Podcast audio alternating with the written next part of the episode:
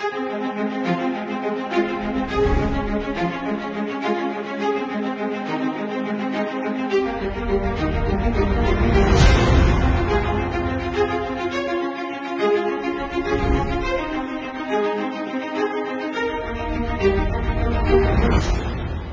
אומר שאני אקח את המושכות. דבר ראשון, אני רוצה להגיד בתור הקדמה, שחזקי אני מכיר, אני הכרתי אותו רק היום בבוקר, התחלנו לשוחח, אבל uh, את חזקי הכרתי מאיך שאבא דיבר עליו.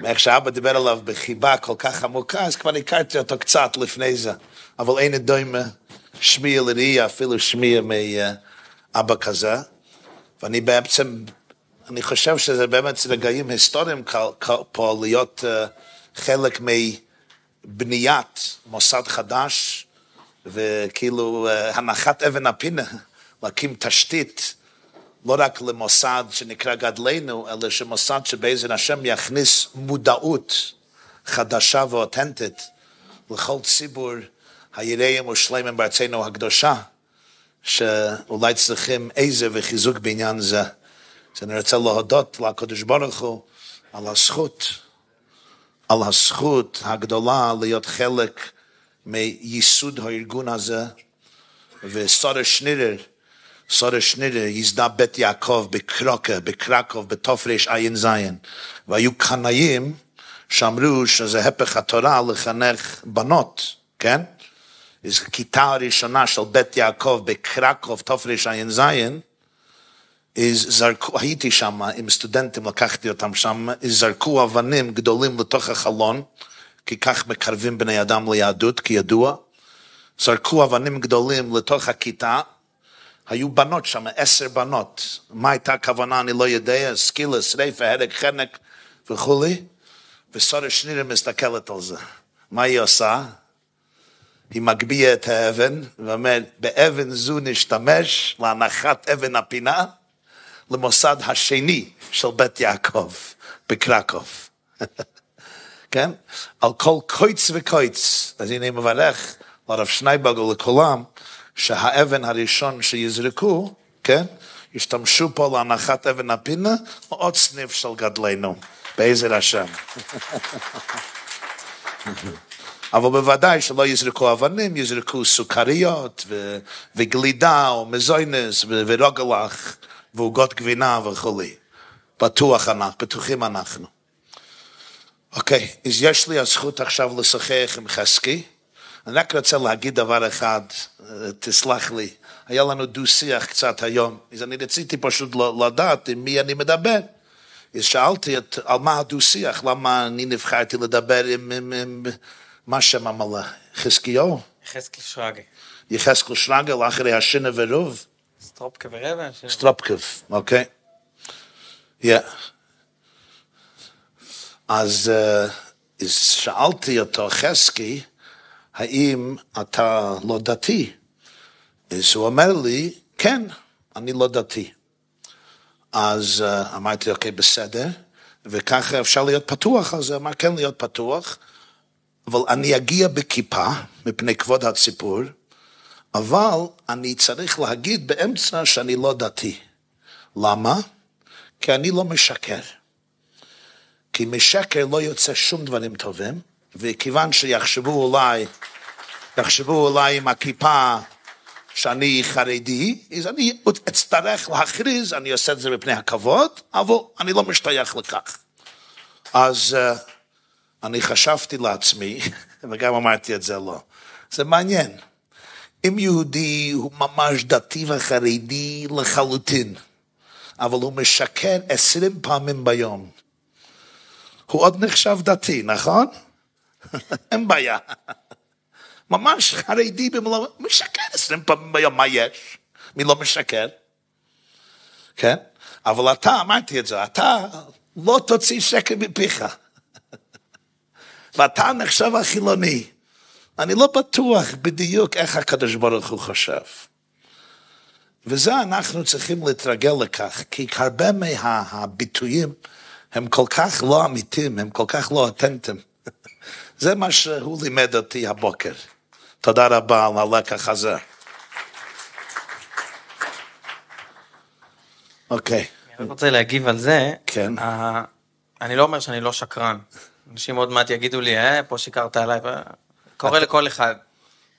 מה שכן חשוב לי להביע, זה כשילד צריך לשקר להורים, ולפעמים ההורים מכריחים אותו, אני אומר את זה רק ממה שאני מרגיש, אני לא מומחה, לא, לא מתיימר להיות שום דבר, אבל כשצריכים לשקר, הקשר הופך להיות נורא מסובך. מתחילים להחביא, זה מתחיל להיות מסובך רגשית, מתחילים לקחת את זה לכל מיני מקומות לא טובים, וזה גורם להתרחקות. לפעמים האמת נורא כואבת. כאילו, אה, היו, יש לי קרובי משפחה שרצו שאני אמשיך לשקר, להציג מצג כלשהו. אה, למה אתה צריך? מה אכפת לך? תעשה מה שאתה רוצה, יש מספיק חרדים שהם עושים מה שהם רוצים. ולא רציתי לעשות את זה. אני חושב שכשהורים מוכנים אה, לקחת את האומץ הזה ולהסתכל למציאות מול העיניים, כי המציאות היא מציאות בכל מקרה, אם אתם רוצים וזה כואב וזה מובן, אבל זה, מה שקורה קורה באמת, וכשמדברים באמת, משם אפשר להתקדם, משם הקשר יכול להיות טוב, משם אפשר לצפות שדברים ישתנו, אבל כשיש שקר, זה לא מתקדם לשום דבר, ולפעמים ההורים גם תומכים קצת בשקר הזה. אז אני פה כדי לומר, קצת כואב, אבל עדיף אמת. כן. האמת משחררת. חויסומוי של הקדוש ברוך הוא, אמס. השם אלוקים, אמס. כך יש פסוק. אני רק צריך לספר לך, חזקי, מישהו, יהודי חשוב, סיפר את זה בארגון קשר נפשי לכולם. היו שם אלף וחמש מאות אה, בני זוג בקנטיקט, והוא סיפר את זה בפני כל עם ועדה בליל שבת או במוצאי שבת.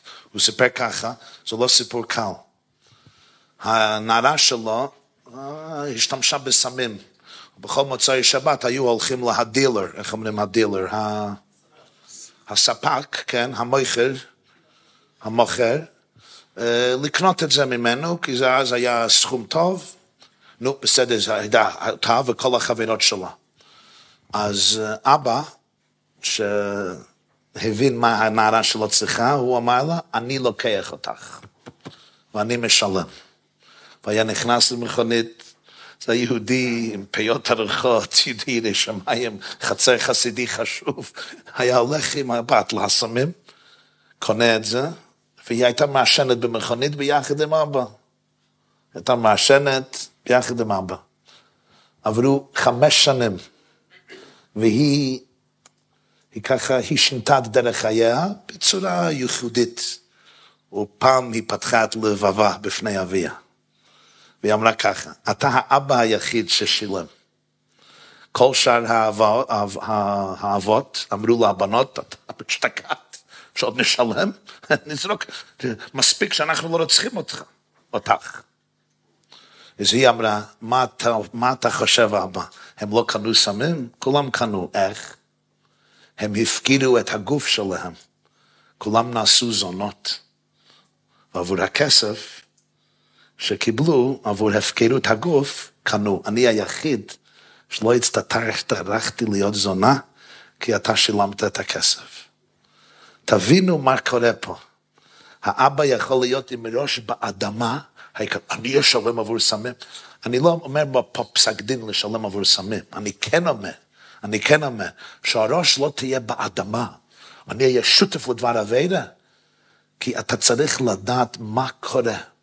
ויש פה כאב נורא, ורק הקירוב, הקירוב, זה תמיד מה שמרפא, מה שמשקם, מה שיוצא תוצאות טובות בטבח קצר, אפילו בטבח ארוך, אבל זה ממש מה שמציל. ותסלה, כוי לכוי לאבא הזה, שהבין את זה, ואני בטוח שהוא בכה בכל מוצאי שבת. אבל כשהוא אמר על תירא עבדי יעקב, הוא הבין מה שהוא אומר, זה לא היה דברים מן הסוף ולחוץ. זה, זה מה שחזקי אומר על האמת. אוקיי, אז בוא אני רוצה לשאול אותך שאלה, בסדר? חזקי, אתה גדלת בביתו של uh, הרב שנייבלג, שנמצא פה עם זוגתו, הרבנית הצדקנית, משפחה יפה, משפחה מפוארת. באיזה גיל החלטת ל... לעזוב את, נקרא, חיי החברה הדתית או החרדית, באיזה גיל? בערך בגיל 24. 24. ויש פה הרבה הורים, אמהות, אבות, כן? אם בתור, בתור הבן, בתור הילד, מה היית אומר להורים? הם כולם רוצים להבין מה עובר בלב הנער, בלב הנערה, בגיל 18, בגיל 20, בגיל 25. הם לא שומעים את זה, הם שומעים את זה אולי לאחרי הרבה שנים. האם אתה יכול להגיד מה שהם כולם צריכים לשמוע כשיש להם ילדים שמתמודדים בצורה כזו? הם קוראים לזה התמודדות, אולי אתה קורא לזה בשם אחר. אה, קצת קשה לי להגיד אחרי שכבר אה, הסברת בדרושה, כי כבר אמרת את הכל. אני רק יכול לומר את זה מהצד שלי. תגיד מהצד שלך יותר אה, טוב. כל אחד יכול להגיד, יש חלקים גם כמה שלא יודע נעים לשמוע, אבל יש גם חלקים של אידיאולוגיה, שאני יכול לחשוב אחרת על העולם, אבל כל אחד, אני מסכים, עבר קשיים רגשיים מסוימים. אני, זה החברים שלי. לפעמים יותר, לפעמים פחות, לא כל אחד עבר התעללות מינית, לא כל אחד עבר התעללות רגשית. אני, היה לי ילדות נפלאה, אה, באמת מעריך את ההורים שלי. אבל זה לא אומר שהיה לי טוב כל הזמן הזה.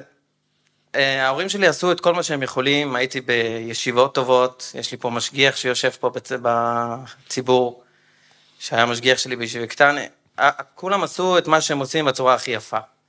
אני אתן לכם דוגמה, אימא שלי, ביקשתי ממנה רשות להגיד את זה, אה, היה לה בעיות ברגליים.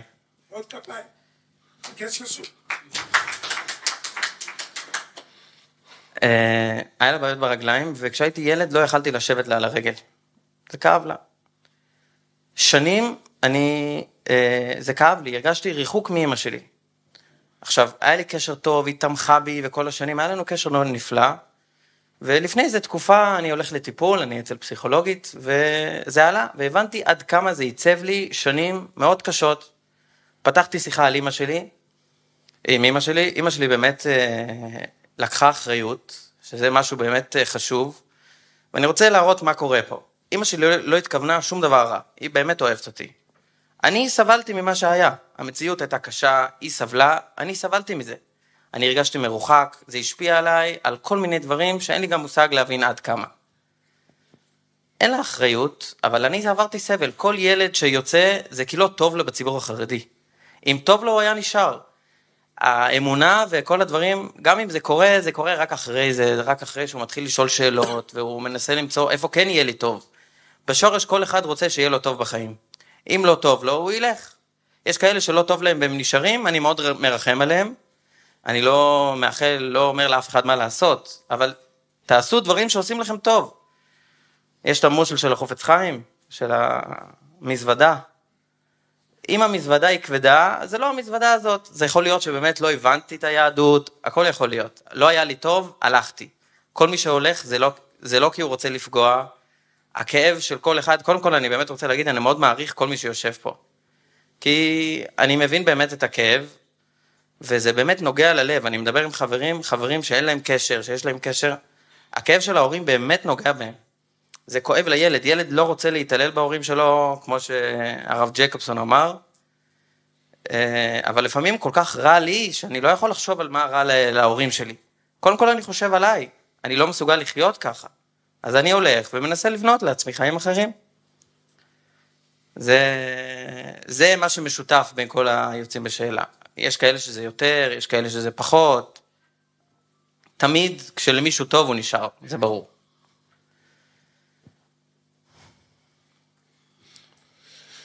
אם אבא שלך היה אומר לך בגיל 24, חזקי, תשמע, תעשה מה שבא לך, אתה כבר לא תבוא לבית שלנו.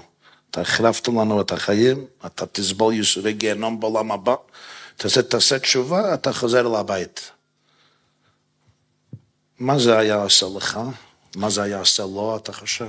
קודם כל, מבחינה פרקטית, אני יכול להגיד לכם, פשוט, אני מכיר את הצד השני של המתרס, אף אחד אף פעם עוד לא עשה משהו שהוא רצה לעשות בגלל שזרקו אותו מהבית. הוא בסך הכל עשה את מה שהוא עשה, שהוא בכל מקרה היה עושה, פשוט עם הרבה יותר ייסורי מצפון, עם הרבה יותר, לא ייסורי מצפון ביחס להורים, עם הרבה יותר ייסורים, חיבוטי הנפש. הוא לא ישן בלילה, זאת אומרת, זה רק, הייתי עושה את אותם דברים, פשוט הייתי סובל הרבה יותר, זה הכל. לא... אה, עוד משהו, אה, אני היום לומד, אני רוצה ללמוד אה, באוניברסיטה, אני רוצה להתקדם בחיים, ואני ממש רואה באופן מאוד ברור הבדל של ילדים שהם בקשר עם ההורים, כשהם לא בקשר עם ההורים, מבחינת איפה הם משקיעים את האנרגיה שלהם. יש באמת יוצאים בשאלה שקצת עסוקים ומשמיצים ולפעמים הולכים להתראיין. אה, גם באופן אישי, הם יכולים לדבר עם החברים נגד הציבור. יש המון דברים שאני לא מזדהה עם הציבור. אני חולק על המון דברים, וזה בסדר, אבל כשיש תמיכה מהבית, האנרגיה הולכת למקום טוב. הילד בונה את עצמו, אולי לא הופך להיות דתי, אבל הוא בן אדם מיושב, הוא מקים משפחה בהמשך, הוא הופך להיות, יש לו איש מקצוע, הוא, הוא מוציא את היכולות שלו.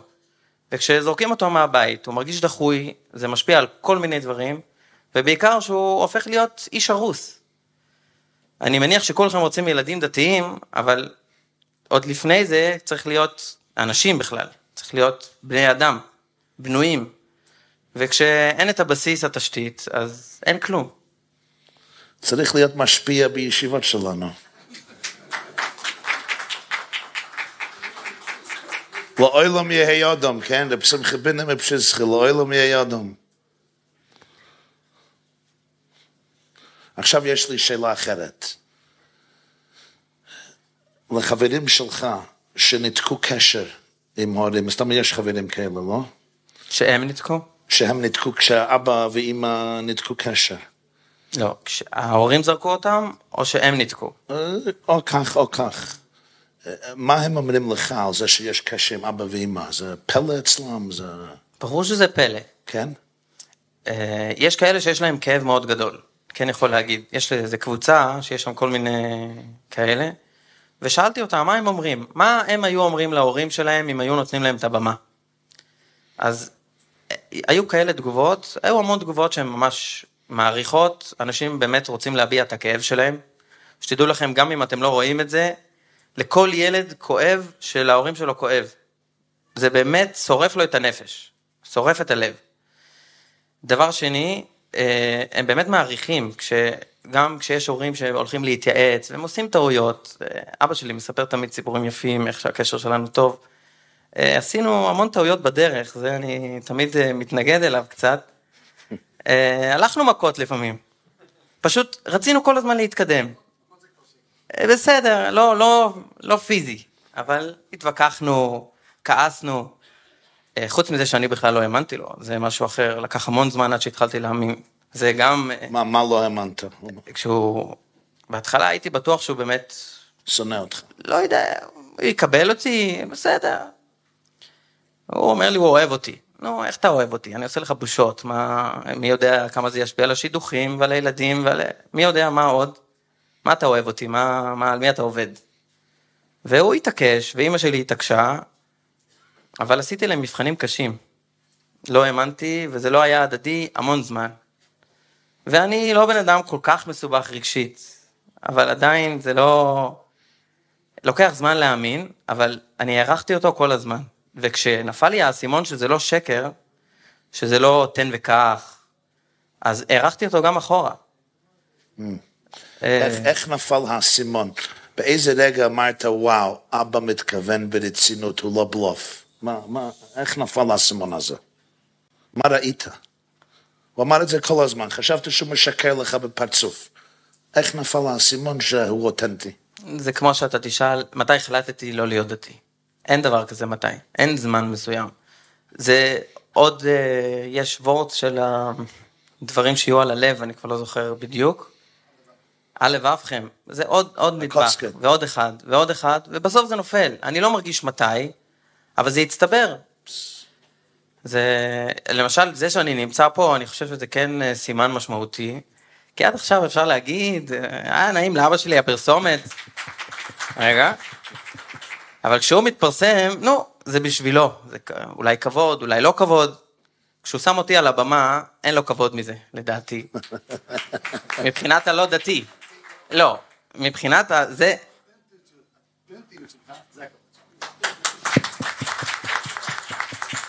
אבל פה נראה לי שרואים שזה ממקום אמיתי, ולאט לאט השתכנעתי. אני רוצה רק לחזור על מילים שחזקי אמר. הוא, לא מכיר ילד או ילדה אחת שעזבו את דרך אבותיהם, שלא כואב להם מה שהם גרמו כאב להורים. כלומר, הוא אומר שזה שורף, זה שורף אותם, שהם גורמים כאב. אז אם זה שורף אותם, למה הם עושים את זה? המשמעות היא שהכאב שלהם כל כך נוראה, שכדאי להם לסבול מהכאב של ההורים, כי הם צריכים להציל את עצמם. זה ממש כאילו אני צריך להציל עצמי מטביעה בים, או מלהישרף באש, ואני צריך להרחיב להורים. ההורים יתקיימו בכאב. אז, אז עכשיו אנחנו צריכים לשאול, מה הכאב הזה? שעבור זה הם מוכנים לסבול רגשית, כי הילדים האלה הם מאוד רגשים, אתם יכולים לראות אם הם רגשים או לא, נכון? יותר, הרבה יותר רגשים מהרבה אחרים, כן? אז, אז אם הם סובלים את הכאב הזה, שהם יודעים שההורים לא ישנים בלילה, ובוכים בעת קידוש, ובוכים בעת הדלקת הנרות, כשאומרים את התפילה, והם מוכנים לעשות את זה בגלל הכאב, איזה כאב גרם את זה?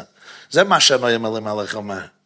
אם אני לא מבין את זה, אני לא מבין את כל הפרשה, את כל הסוגיה. תודה רבה שהבהרת את זה. אני מכיר את אבא שלך כמה שנים. ואנחנו בידידות. הוא שאל אותי, מה אתה אומר על השיח? אמרתי, אני מכיר את אבא שלך כמה שנים, בידידות עמוקה. והוא שאל אותי, מה אתה אומר על הדו-שיח? אמרתי, יש דבר אחד, אני רוצה לחבק אותך. וואו.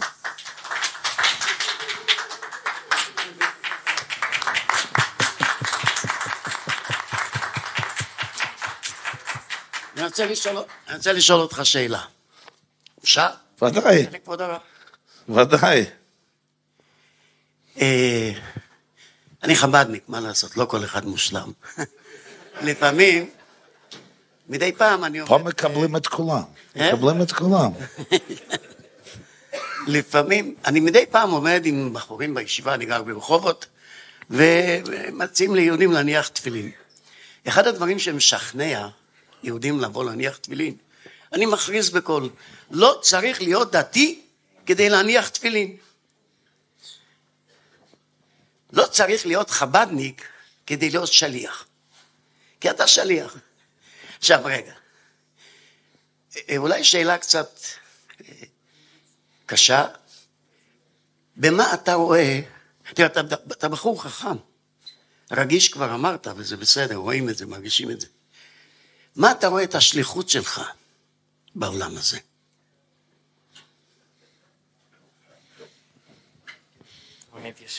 שאלה חב"דית.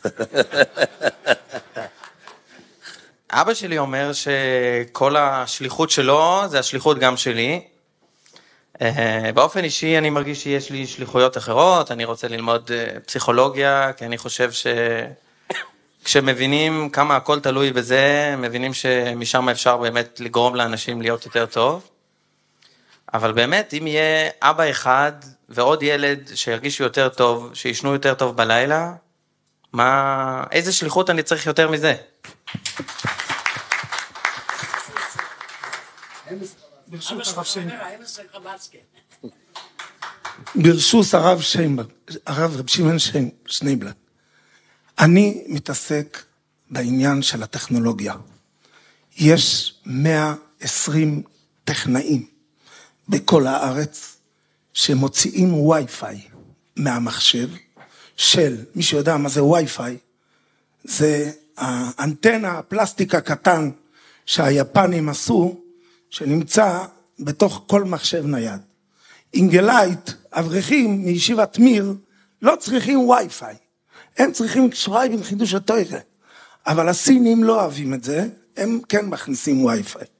ומי שיודע, זה לא מו, יום רובו עם היה אלוהיהם. אז רבי יוסף יצחוק, שליטה, אני רוצה לעשות משהו חצוף. גימר מיין סמארטפון. שאלה, זה השם או שזה לא השם? לא. לא. אני מתנצל. זהו, זו השאלה, אני רוצה לשמוע את התשובה. סליחה. לצערי הרב, אני רוצה להגיב על זה. כן, תגיב, תגיב בחזק. הלוואי, תגיב הלוואי. בחזק. אני מבין את הרצון שבתוכו יש כאב מאוד גדול, באמת, על מה שקורה, על בן אדם שנראה כמוני, על עוד המון אנשים כאלה. והציבור היה מאוד מאוד רוצה שיהיה פתרון אחד, דבר אחד שנמצא. וזהו, אם רק נפתור את זה, הכל יהיה בסדר. לצערי, העולם יותר מורכב מזה. אני למשל, אה, הפסקתי להאמין או הפסקתי להתחבר עוד לפני שהיה לי בכלל אינטרנט. אני התחלתי להשתמש באינטרנט בגיל 21, אינטרנט פרוץ, היה לי הרבה יותר מאוחר, וכבר אז לא כל כך האמנתי. האינטרנט עוזר, כן, אני לא מתווכח, זה עוזר לחבר בין אנשים, זה עוזר אה, למצוא דרכים שפעם סבלו לבד, היום אנשים סובלים ביחד. הבעיות יותר עמוקות, הבעיות יותר מקיפות. אתה רוצה להציל את העולם? יש מספיק מה לעשות. להתמקד במשהו אחד ולרצות להבין שזה הפתרון להכל? הלוואי והיה לנו דבר כזה. לצערי אין. כן, עכשיו תשובה מהרב. חזקי לא יודע כמה הוא צודק. מה פירוש? אני רוצה להסביר את זה, אוקיי? החברה החרדית, קל לה מאוד להאשים הכל באינטרנט. אם לא היה אינטרנט, היינו וואו, וואו, וואו, וואו, כל הנושרים, הכל אינטרנט. כפי שחזקי אומר, הלוואי. זה, זה, לא רק זה, לא רק זה. זה בעיה. למה? כי תמורת זה שנסתכל על עצמנו בראי, במראה, ולהגיד מה חסר, מה הסבל, מה הכאב, הוא לא היה יכול לשב על הרגליים של אמא, ואמא הייתה חפה מפשע, הרגליים היו, היו בעיות ברגליים. ולפעמים זה דברים הרבה יותר עמוקים ומתוסבכים, אז תמורת זה שכל מחנך וראש ישיבה ורבה ואבא ואימא ומשפיע ומשגיח יסתכל על עצמו ועל עצמנו בפרצוף. כן, מה קורה אצלנו בתוך עומק הנפש? מה היחס שלנו? מה קורה במוח שלנו? איזה פצעים וטריגרים אנחנו סובלים מזה? מה עושים? אינטרנט. אנחנו מושלמים. זה, זה חולם שחולמו החרם על החרם. האינטרנט זה כלי מכשיר. אפשר להשתמש בו לקדושה, כן? שתלמידי מי יסתכלו על השיעורים שלי, זה יהיה טוב, ילמדו קצת חסידס, לא נורא. ואפשר להשתמש באינטרנט לפריצס ולכל עניינים של היפך הקדושה. ילד שמחובר, אני משתמש באינטרנט הרבה, אתם יודעים, כל הקליפים זה אינטרנט. אבל ילד שמחובר יודע גם שכל מה שבורא הקדוש ברוך הוא בעולמי, לא יברוי אלא לכבודוי, ואינטרנט זה הזדמנות פז להפיץ את דבר השם בכל העולם כולו, וזה גם הזדמנות להחריב את העולם ולמלות אותו עם טומאה. ואני אשאל אתכם, זוגיות לא ככה? חיי איש ואישה זה לא ככה? אולי נאסור גם את זה בעולם החרדי? אולי? אתם יודעים כמה טומאה יש בזה בעולם? אתם יודעים כמה טומאה יש בזה? כמה עניינים של גילי הרייס? נו, אנשי כנסת הגדולה רצו להרוג את היצרה, את הרייס, מסכת יום דף סמ"ד, זה היה אינטרנט של אותה תקופה. לא מצאו ביצה בת יום. אמרו, אולי אנחנו מתערבים יותר בעולמו של הקדוש ברוך הוא. כן? מה פירוש? אני לא פה אומר שהאינטרנט קודש קדושים. אם אתה יכול שיהיה בלי אינטרנט בהחלט, וכל אחד צריך להיות מאוד זהיר, כי יש שם ניסיונות גדולים, אבל שהאינטרנט נעשה הסוטן, זה פשוט שקר שבשקורים. הבעיה זה פנימית.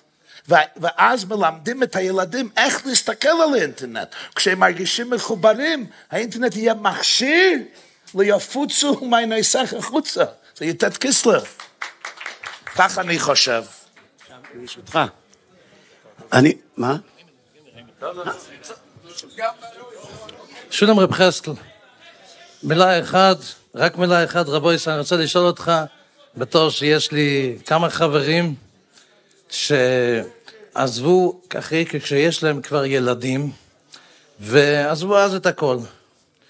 השאלה שלי, איך אתה יכול להסביר שאנחנו נתנהג רק באהבה, בכל, עם כל הסבלנות כלפי הבן שלי, נגיד שירד מהדרך, ברגע שהוא בעצמו לא מרחם על הנכד שלי, כאילו הדור השני, והוא השאיר אותו להיות בחיידר לבד כשיש אספת הורים, באקופס בבית כנסת הוא לא לוקח אותו, כשאומרים והגדתו לבינכו בחיידר, אומרים דתתה קים העין, נשתו כאן תתה, הוא לא מרחם על הילדים שלו, ואיך אני אמור לרחם עליו כשהוא עושה, אני שואל, למה לא מגיע הכל לקבל גם מהדור שמעליו, את האבא, וגם מהדור של הילדים את הנחת אחרי זה. אז אולי תסביר לי אם יש לך כזה חבר או משהו, איך, מה אני אמור להגיד, אני בתור, בוא נגיד אבא של בחור, ואני מנסה להסביר לו, אדוני, אתה כבר יש לך כמה ילדים, אתה לא מרחם עליהם, עם כל זה אני מרחם עליך, זה אני אמור להגיד לו? אוקיי. Okay. שאלה חזקה, נוקבת. אה, קודם כל, אה, אני לא רוצה להיכנס לחיים האישיים שלי, אבל גם לי יש ילדים, אז השאלה הזאת אה, מאוד אישית, ואני יכול לנסות לענות מהמקום שלי. יש פה שני דברים.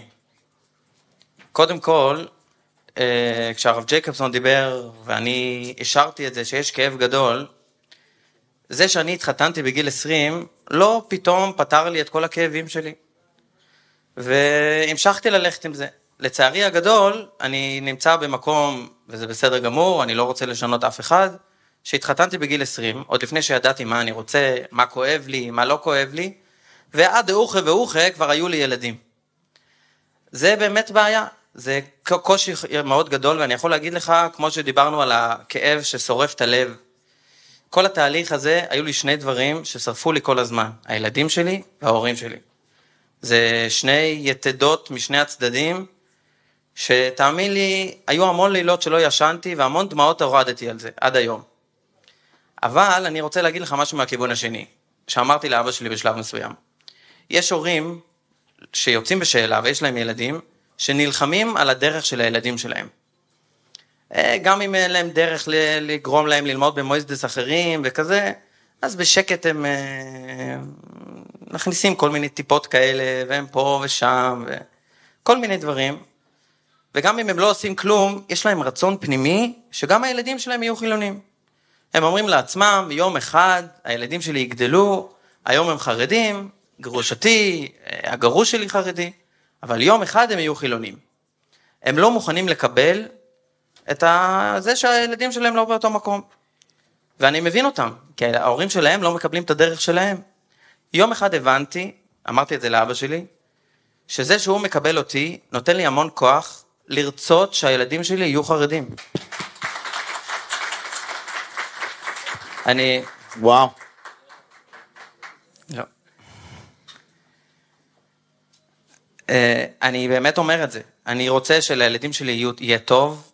אני, מה שאני מאמין, מה שאני לא מאמין, זה משהו אחר. הם נולדו במקום אחד. לדעתי, הדבר הכי טוב להם יהיה שכשהם יישארו שם, ואני רוצה שיהיה להם טוב. אין לי שום בעיה שיהיו חרדים, ואני עושה את זה רק בגלל שאבא שלי יכול לקבל אותי. זה הדבר שגורם לזה. אז אמנם יש כאב, אני מבין את הכאב שלך, ואני מבין את הכאב של כל אבא שלא מסוגל לקבל את הבן שלו, כי גם הבן שלו עושה בעיות לנכדים שלו. אבל זה יכול לגרום שהבן שלך יקבל את הילדים שלו כחרדים, שהוא יחבק אותם ככה ולא ירצה לשנות אותם. וואו. אתה יכול להסביר את זה מבחינה פסיכולוגית, למה זה שאבא מקבל אותך, נותן לך את היכולת לקבל אותם? מה הקשר? אם אתה חילוני, אתה רוצה שהילדים יהיו כמותך, זה האמת שלך, אתה רוצה להתחבר איתם, ללכת לקולנוע כל יום שני, מוצאי שבת, לאכול בכל... למה, למה אתה... אבא מקבל אותך, בסדר, יפה, נחמד, אבל למה זה גורם לך לקבל את הדתיות של הילדים שלך. אני רוצה להבין את הקשר. אני לא יכול להסביר מבחינת פסיכולוג, כי אני לא פסיכולוג, אולי יום אחד אני אהיה. עוד מעט. כשאני אהיה, אני יכול, יכול לדבר מה שאני מרגיש. אה, אנחנו רגילים, כל ילד, לא משנה אם הוא חילוני או חרדי, גדל בהשקפת עולם מאוד אה, ברורה. הכל ברור, הכל יש... אה, לעולם יש דרך אחת בלבד להתנהל. וכשאנחנו גדלים, אנחנו רואים שיש עוד כל מיני דרכים, אבל אין להם לגיטימציה. אני לא חושב שאבא שלי מסכים בשום צורה עם מה שאני עושה.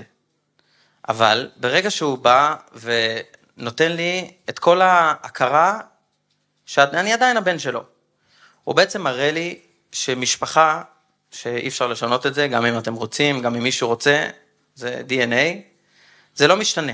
גם אם אני חושב אחרת, גם אם הוא לא מסכים איתי, אם הוא יכול להשפיע, הוא משפיע, הוא מבין שהוא כבר לא יכול להשפיע על בן אדם בוגר, אז הוא מקבל אותי כמו שאני, ואנחנו יכולים לשים את כל הדעות שלנו בצד.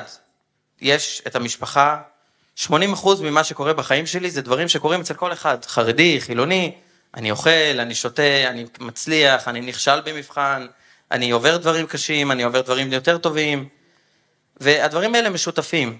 ברגע שאנחנו מבינים שאנחנו יכולים להיות סלקטיבי לכל מיני דברים שלא כל כך מוצאים חן בעינינו, אנחנו מבינים שזה דרך הרבה יותר קלה לחיות, זה הרבה יותר, אה, זה הרבה יותר קל לחיות ככה. הילדים שלי, אני לא אשכנע אותם להיות אחרת, גם אם אני הייתי רוצה. אני באופן אישי לא רוצה, אבל גם זה שרוצה, לרוב הוא לא באמת משכנע אותו לא להיות חרדי, הוא רק מצליח לבלבל אותו, או לגרום לו להיות יותר מסובך.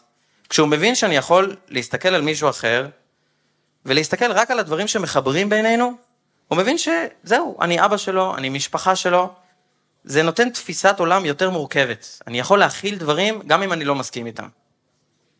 וואו. שאלה אחת סופית שאני רוצה לשאול, התחלת, אבל כנראה שהיה איזה ניתוק באמצע. אתה אמרת שאתה שאלת חברים שלך אם היה להם במה לדבר עם אבא ואימא שלהם שכן התנתקו מהם. מה הם היו רוצים להגיד לאבא ואימא? אצלך זה לא שייך, ברוך השם, אבל אתה אמרת קודם שאתה שמעת שהיה במה כזה, מה הם היו, אם אפשר לדבר דוגרי, בפתיחות, באותנטיות, באמת מלאה, מה הם היו אומרים לאבא ואימא? אם אפשר לפתוח את הלב לגמרי. כמובן יש את כל מה שאמרת, תקבלו, לא תקבלו, אה, איך מישהו כתב לי, אה, צריך להביא אה, פטיש ולדפוק לכל אבא שלא מקבל את הילדים שלו על הראש. זה מראה שיש המון כאב המון פעמים, אני לא מדבר על השלבים האלה. קודם כל אני רוצה להגיד, כשאתה אומר, כשאפשר לדבר בפתיחות, קודם כל תדברו בפתיחות. קודם כל תדברו. כשמדברים, מתקדמים. המדריך לימד, את זה, לימד אותי לפני החתונה, שכשיש משהו, תדברו על זה. גם כשיש לכם ילדים, לפעמים זה כואב, לפעמים זה לא נחמד. אני, היו לי המון שיחות עם אבא שלי שלא נסתיימו כל כך טוב, אבל אחר כך הצלחנו כן לחזור, אבל כל הזמן ניסינו לדבר. זה כואב לכולם, אבל אם לא מדברים, לא תתקדמו לשום מקום. זה דבר ראשון, אבל הדבר העיקרי שאני חושב שכואב לילדים, גם כשמקבלים אותם, זה ההרגשה שיכול להיות שכאלה שלא יסכימו איתי, אבל זה בסדר. יש לכל ילד אני, יש לי חברים שעזבו, הם אנשים מאוד מוצלחים. יש שם מוכשרים, רגישים, חכמים, הם מצליחים, כל אחד בתחום שלו. אף אחד מהם זה אמנם לא דתי, אף אחד לא נהיה ראש כולל, אבל הם מצליחים בדרך אחרת. חוץ מזה שאתם נותנים לילד להיכנס לבית ולא זורקים אותו, שאני באמת מעריך את זה, אני מבין שיש קולות אחרים גם, אתם יכולים גם לבחור להסתכל על הדברים שהילד מוצלח בהם. שהם לא, לאו דווקא דתיים. אתם גם יכולים להיות גאה, גאים בדברים שהילדים עושים, בלי לדבר על הקושי הדתי, שאני לא מזלזל שנייה בקושי הזה ובכאב. יש לכל ילד שלכם דברים שהוא מוצלח בהם, תעריכו אותו. הם, הם, יש להם את הזכות להיות מוערכים. מגיע להם. מגיע להם. זה... אוי אוי אוי, אל תצטמן, אוי אוי. אפשר נקודה רק רגע. אבא אומר לי, אני לא רוצה לדבר בפתיחות עם הילד שלי, כי הוא יצעק, אני אצעק, אני מחייך לו, מדברים בארוחת הערב על פוליטיקה, על מזג אוויר, על ספורט, על התעמלות, הוא הולך להתעמלות כל... לא רוצה לדבר ככה על נושאים רגישים, אמונה, דת, מה אתה חושב? אני אתפרץ, הוא יתפרץ, הוא יגיד שיש לי שטיפת מוח, אני אגיד שהוא פוירקה, למה לא, נדבר על אוכל וספורט ומזג אוויר. מה אתה אומר לו? אני לא רוצה לריב עם הבן שלי, אני אוהב אותו, אני רוצה שיהיה בשקט. אני- לא, לא הולכים הנקודות הרגישות. אה, הוא צודק. אני, כשהיו לי ויכוחים עם אבא שלי או עם אמא שלי, זה היה נורא מתסכל. אה, הם הרגישו שאני בעצם מזלזל בכל מי שהם ובכל מה שמייצגים, והם צעקו עליי. אני הרגשתי, היו רגעים מאוד קשים. כשנעצרים שם, זה באמת לא כדאי. אבל כשמנסים לחשוב כל הזמן איפה אנחנו רוצים להתקדם, איפה אנחנו יכולים לחשוב מה אנחנו מסכימים, מה אנחנו לא מסכימים, ויש המון על דברים שאנחנו כן מסכימים בהם. אני חושב שכל אבא פה, כל אימא, בתוך תוכו, וגם כאלה שהם לא פה, הם אוהבים את הילד שלהם. פשוט תיתנו לנקודה לצאת, תנו לו מקום, ואם מדברים, אפשר לשים את הדברים שלא מסכימים בצד. זה לא הולך בכל מקרה להשתנות. כאילו, אם זה ישתנה, זה ישתנה, אבל לא מהסיבות האלה. אז פשוט תשימו לב, וכשהמטרה זה להגיע למקום מסוים, אז גם כשכואב בדרך, כשמתווכחים, אפשר לרפא את זה אחר כך. אפשר לדבר, להוציא את המוגלה, ובסוף זה מתרפא הפצע. תודה רבה חזקי, אתה מקסים. תודה על ההדרכה וההשפעה.